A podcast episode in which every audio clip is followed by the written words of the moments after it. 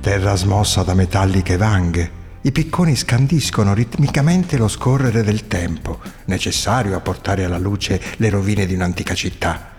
Siamo nel millenovecentosettantotto e un team dell'Università di Perugia guidato dal professor Coarelli rinviene i resti dell'antica colonia latina di Fregellae. La città venne fondata dai Romani nel trecentoventotto avanti Cristo sulle rigogliose rive del Liri.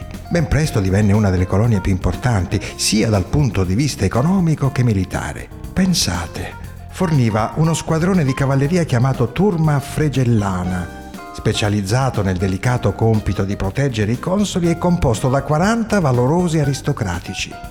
Gli scavi proseguono. Ai picconi si sostituisce il delicato fruscio delle spazzole che rimuovono gli ultimi residui di terra. Ed ecco sorgere in tutta la sua magnificenza l'antico foro. Posto sull'asse viario principale, l'edificio era il cuore pulsante della città, animato da comizi, contrattazioni e votazioni. Lungo i lati erano poste due corsie, con due file di pozzetti in cui veniva lasciato il voto dei cittadini durante le elezioni. Stupore e meraviglia per ciò che regala il sottosuolo. Di fronte agli occhi degli archeologi si erge il monumento cittadino di maggior grandezza, l'anfiteatro. Spalti di pietra ricoperti di legno, gremiti da una torma di gente urlante e strepitante per il loro campione durante i combattimenti tra gladiatori. Sangue si mischia alle sabbie dell'arena, tra le acclamazioni roboanti per il vincitore. La potenza di Fregellae cessò nel centoventicinque avanti Cristo, quando la città decise di ribellarsi al potere di Roma, venendo sopraffatta. Distrutta e abbandonata, divenne cava per i materiali necessari alla costruzione della nuova colonia di Fabrateria Nova.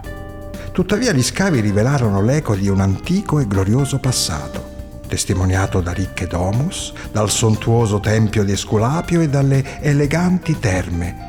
Si ritiene che queste ultime siano le più antiche mai ritrovate in ambito romano. Ampie, fornite di stanze per svestirsi, erano divise in due ambienti, uno per gli uomini e uno per le donne. Sbuffi di vapore avvolgevano le vasche d'acqua bollente, seguite da quelle per rinfrescarsi dopo un passaggio nel sudatorium, una sorta di sauna. Un moderno centro benessere, dotato persino di una palestra all'aperto per l'attività ginnica. I secoli passano, ma come vedete, a volte alcune cose rimangono immutate. Grazie al lavoro dell'Università di Perugia, oggi è possibile visitare gli scavi di Fregellae a pochi chilometri da Arce. Un balzo temporale sino alla Roma repubblicana, ricca di meraviglie e contraddizioni.